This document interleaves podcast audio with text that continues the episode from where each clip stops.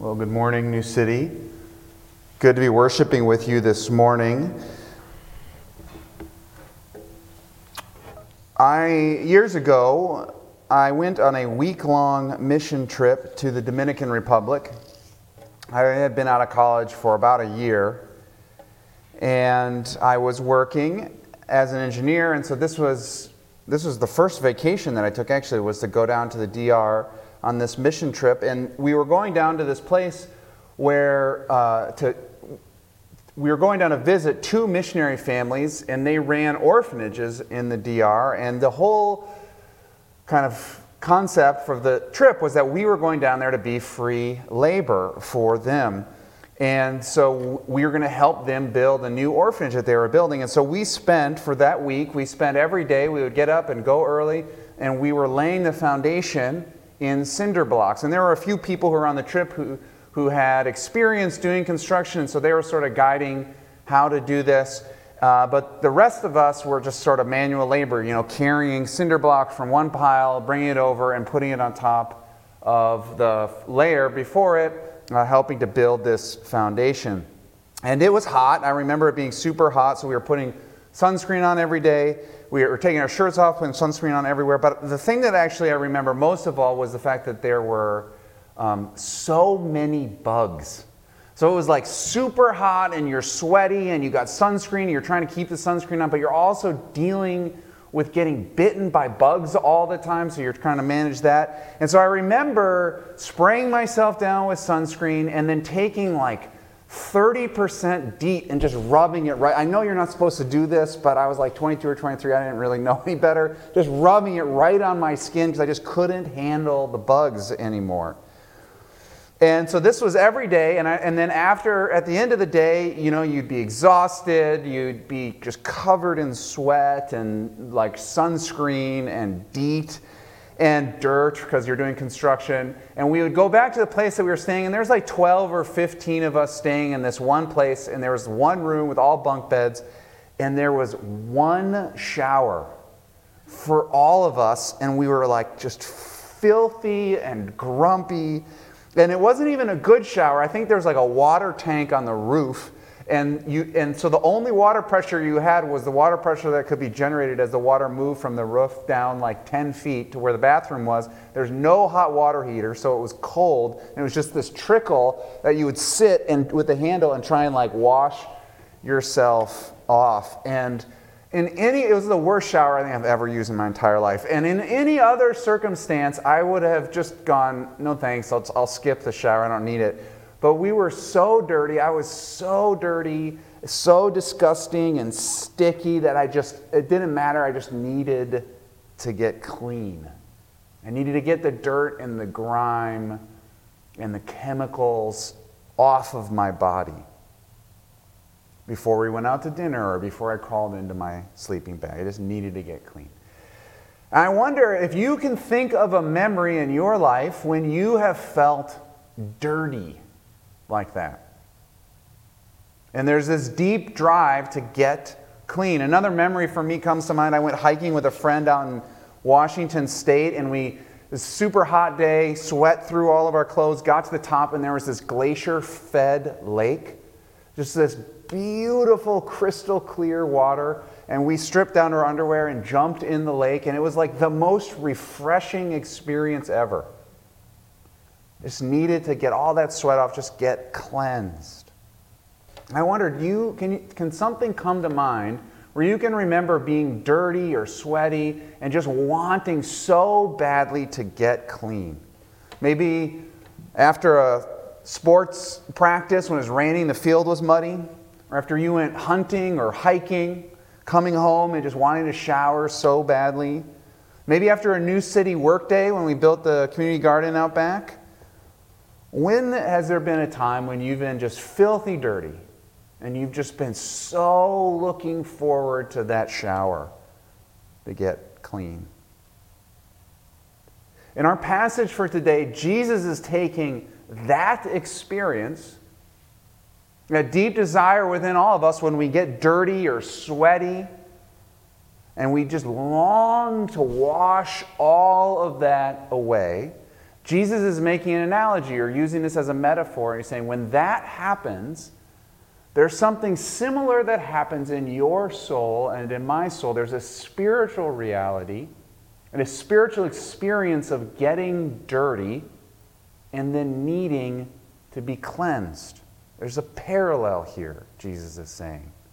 You and I have a soul, and our soul can get dirty, and we then need to be cleansed. What Jesus is talking about in our passage for today is how that happens for us.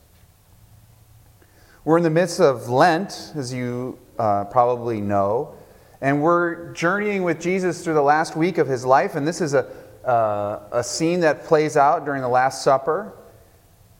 And Jesus is trying to communicate to his disciples, in part, what's going to be happening on the cross, but also what happens sort of in our everyday relationship with our Father in heaven and with the Spirit. He's communicating this spiritual reality about the soul through this very ordinary, everyday practice of washing feet. And the heart of what makes this uh, passage and action so powerful is reflected in the interchange that Jesus and Peter have. And what is revealed in this back and forth interchange that they have is that Peter has some resistance to Jesus washing his feet. He has some resistance to the idea of God in the flesh serving him. Typically, in our relationship with God or in the relationship with our own soul or spiritual matters, you and I tend to think about religion as something that we do to clean ourselves up to be presentable to God. We do religious acts to be good in order to be worthy to be in God's presence. So, why so much of religion is focused on self improvement or external acts that signify to myself and to others that I'm good or that I'm already clean. That's why there's often a lot of advice and fixing in religious activity out external markers, whether it's religious garb, official religious garb, or the unofficial, this is what good people wear, or status symbols about how holy you are. And what Jesus is doing here is emphasizing to Peter that this impulse within us to clean ourselves up in order to be presentable to God is exactly the reverse of what Christianity is about.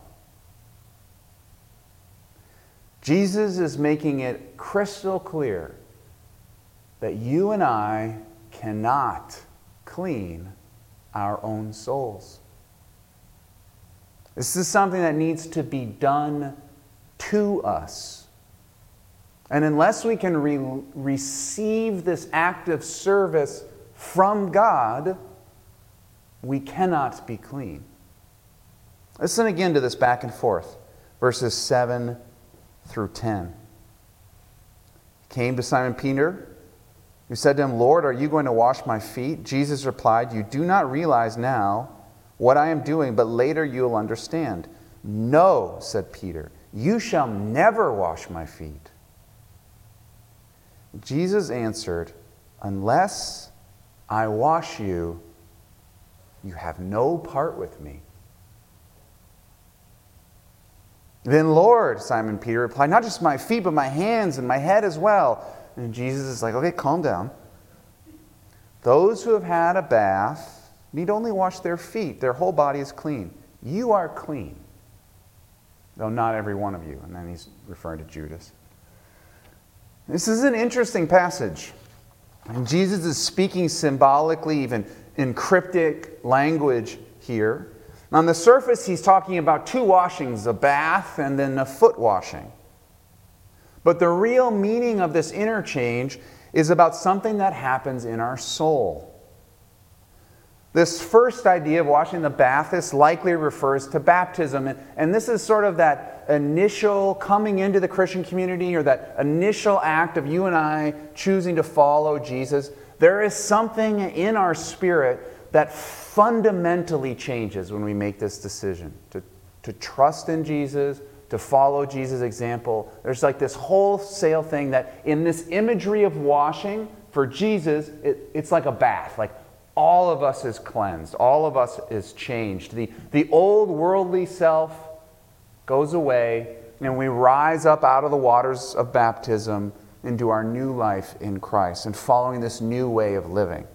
That's the bath. And that's what Peter has already had because he's following Jesus. He's trusting in Jesus. He's learning from Jesus. He's a part of the community of Jesus' followers, the disciples. Peter's already gone through that. But what Jesus is talking about here is the second type of washing is, is more of like this ongoing, everyday experience. That in this passage, Jesus is using the imagery and the experience of foot washing to represent that. It represents Peter's ongoing need that he has to regularly be served by God. And Jesus says this isn't like an optional thing. This is an essential thing in the second half of verse 8. Unless I wash you, you have no part with me. This point's clear. The washing is essential, and Peter can't do it himself. You and I cannot do it ourselves. It's something that is done to us by Jesus, by our Father in heaven, by the Spirit. Again, remember, this is deeply symbolic language. Jesus is using this foot washing experience to represent something that happens within me and within you. He's trying to take this mysterious spiritual reality and show us something very concrete and simple and practical in order to help us understand what's really going on.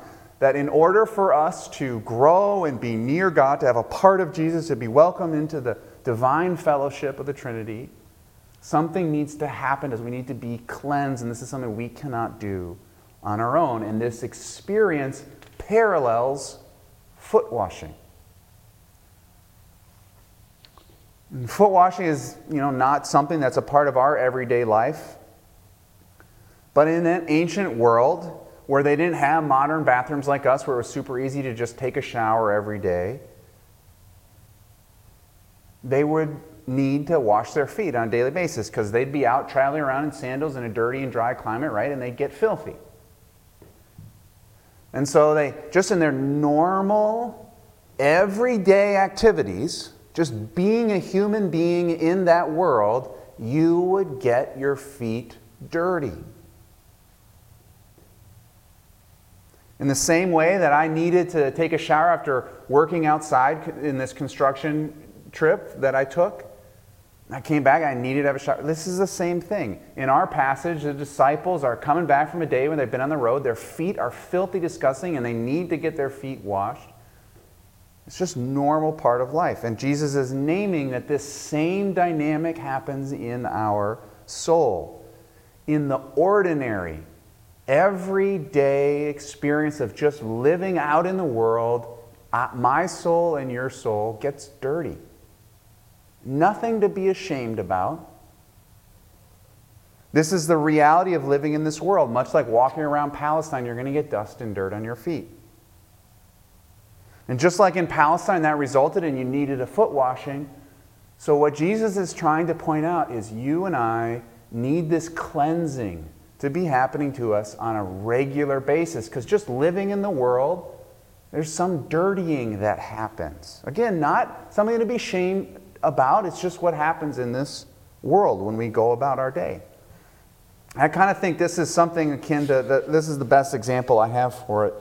I was thinking about like my driving experience when I'm on the highway.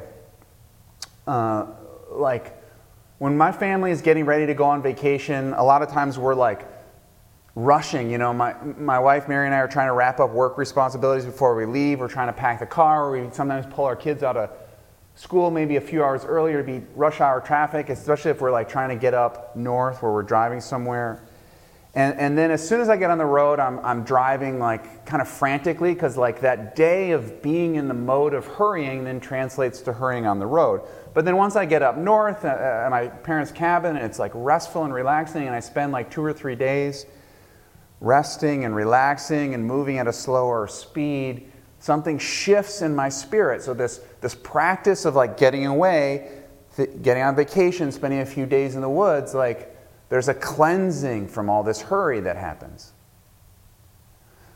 And then we, it's time to go, and I pack up the car more slowly than before. I'm more relaxed. And when I get in the car, I'm not speeding, I'm driving casually and slowly. But usually, you know, you get on 35 and there's traffic, and, and you, it's like slowly throughout the drive back, I like just being in that kind of hustle and bustle experience again, I start driving faster and faster and faster. If I've had a really long vacation, like if I've been up north for a week, maybe I'll make it all the way home and, and through the rest of the day and even to the next day where I'll stay like kind of chill and not hurrying. But usually just getting back into the rhythm of all the things that need to be done in life. You know, stuff, something shifts inside of me and I start hurrying and I get anxious again and I'm maybe then angry or trying to control things to make things get done quickly. Just living and being in this world, that way of doing things, it, it just sort of has this formative effect on my soul, and I, and I start to act that way. And this is just the reality of our soul. When we get out into that world, gets a little bit, our soul gets impacted and shaped and a little bit dirty. And the everyday activities of life, our soul gets pressed down by pressures, worries, uncertainties, pain, and hurt. And what happens is that, that ex- we start to experience that world. We, we reach out to, to take control or, or to change how someone thinks of us. We start trusting in something other than God. We, we trust in our own power to fix things. We, trust in our own resources to keep us safe. Our, our spirit clings to our own ability to win people over and convince them to do it our way. We trust in our own strength or our own intellect or our own status, just in the everyday, normal way of going through life and experiencing life out there in the world. This inner shift happens within us where we start trusting in all these things that aren't God. This is normal, but it dirties our soul. Our soul is meant for God alone.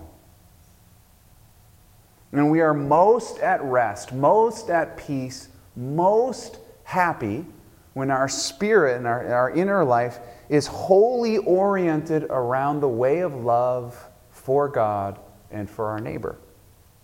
This is what we were made for to love and trust that God cares for us, He watches over us, He'll never leave us. But when life doesn't go our way and we're out in the world trying to get our jobs done and, and take care of all of our responsibilities, we just slowly drift away from this and start to trust in these other things. This is just a normal day in the world, but that's the dirtying of the soul. It's the turning of trust, turning away from God towards our own strength, our own power, our own control, our own resources, our own status. And so what we do is we need then to we, we need then to get cleansed from this. This is a regular recentering of our spirit experience. And Jesus says we can't do this ourselves. We can't will ourselves in this. This is something that God has to do for us. This is a way that God serves us. Jesus says, Unless I wash you, you have no part of me. And so Jesus offers through the Spirit to come and cleanse our soul after a day of out in the world with dirty feet. Spirit comes within us and cleanses us. Just like Jesus serves the disciples by washing their feet, the Holy Spirit is on a mission to serve you, to be within you, and to do some soul cleansing. This isn't a shaming process. It's not like the Spirit shows up and go, Why are you so dirty? Why did you get so dirty today? Why did you you try and say that one comment where you control that what that person thought of somebody else in order to elevate your status or or why did you check out and escape and not engage with your family members or what it's not that the Spirit comes to us to serve us the way Jesus serves the disciples, doing the dirty task of washing their feet. The Spirit serves us by cleansing our soul, by communicating God's love to you and to me deep within. In the midst of the, the bad thing that we did or the way that we've dirtied our soul during the day, the coming of the Spirit's love into our inner being washes that away, and we remember we are loved and we're okay. So we need to, can't clean ourselves up, but we need to stop in order to receive and allow this foot washing experience of the soul. Sit still, allow the love of God to cleanse and reorient our faith. We need to, to, to pray or do some practice that reminds us that God's love is better than all other things. And have a conversation with somebody else where we realize that God really and truly does care for us. And so we don't have to worry and fret about the future. We need to read a book or study the Bible so that we remember or experience the Spirit rem- reminding us that God is close and we are never alone. God will not abandon us. This is something we need to experience regularly, even daily. Just like the ancient Palestinians needed daily foot washing because just normal human life of walking around dirtied the feet. So for you and I, normal, everyday life dirties the soul. Again, not in a shaming way, but just in this way that we constantly need to be cleansed and reoriented and recentered on the love that God has for us by the Spirit who comes and serves us. And the biggest barrier for you and me is the same barrier that there was for Peter. We resist God serving us.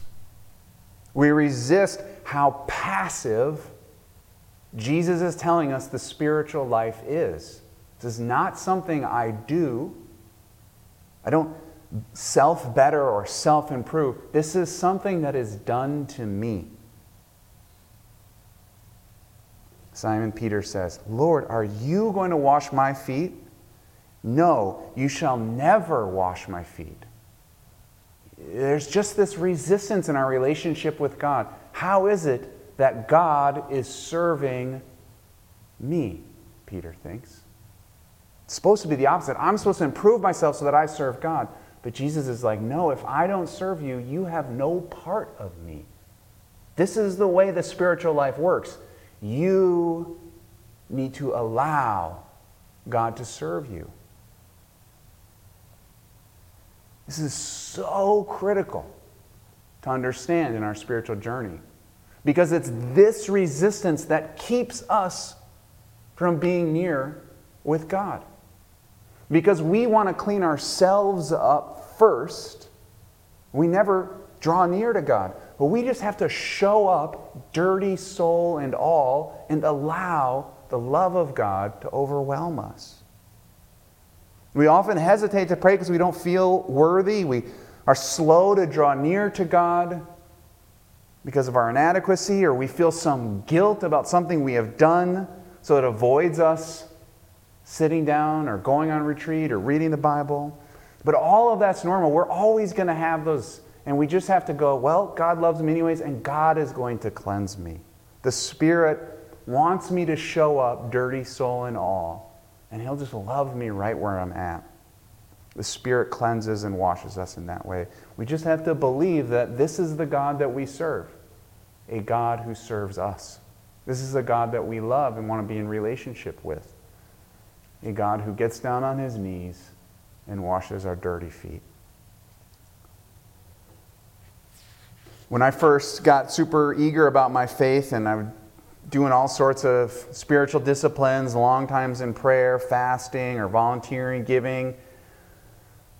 I was just like actively doing so much. But as I look back on that time, I realized that all of the spiritual growth that I was experiencing then and all the spiritual growth that I can notice myself experiencing more recently wasn't me doing anything. It wasn't even like some really great teacher doing something to me. It was the presence of the Lord doing it in me through others and through my activities. All I was doing was just showing up and then be willing to receive grace. The spiritual growth was never something that I made happen. The spiritual practices were me just showing up to receive, to put myself in that posture of being passive.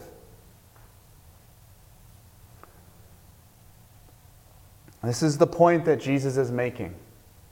And at the end of the passage, he even draws the parallel that, you know, he can't do this any other way because this is what he's experiencing from the Father. And this is then what he expects us to do to one another. Fundamentally, this is the, this is the way love works, this is the way growth works, this is the way our spiritual life works. Fundamentally, growth in my soul and my spirit and in your soul and your spirit is always passive. It's always something that God is doing in you and in me. Throughout Lent, we are um, closing our sermon with a reflection question.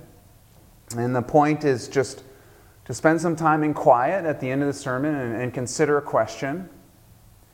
And you can consider that in the quiet, just in prayer by yourself.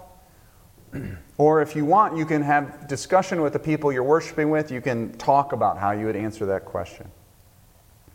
And the question for today is what spiritual practices help you to be in the passive position of receiving Christ's love for you? So I'm going to invite Jamie and Stephen to come up, and they're going to play for a little bit. And I invite you to be in a prayerful space of wondering and listening and just noticing. You don't have to do anything, just think back and notice what helps you what do you do that helps you just get in this posture of receiving?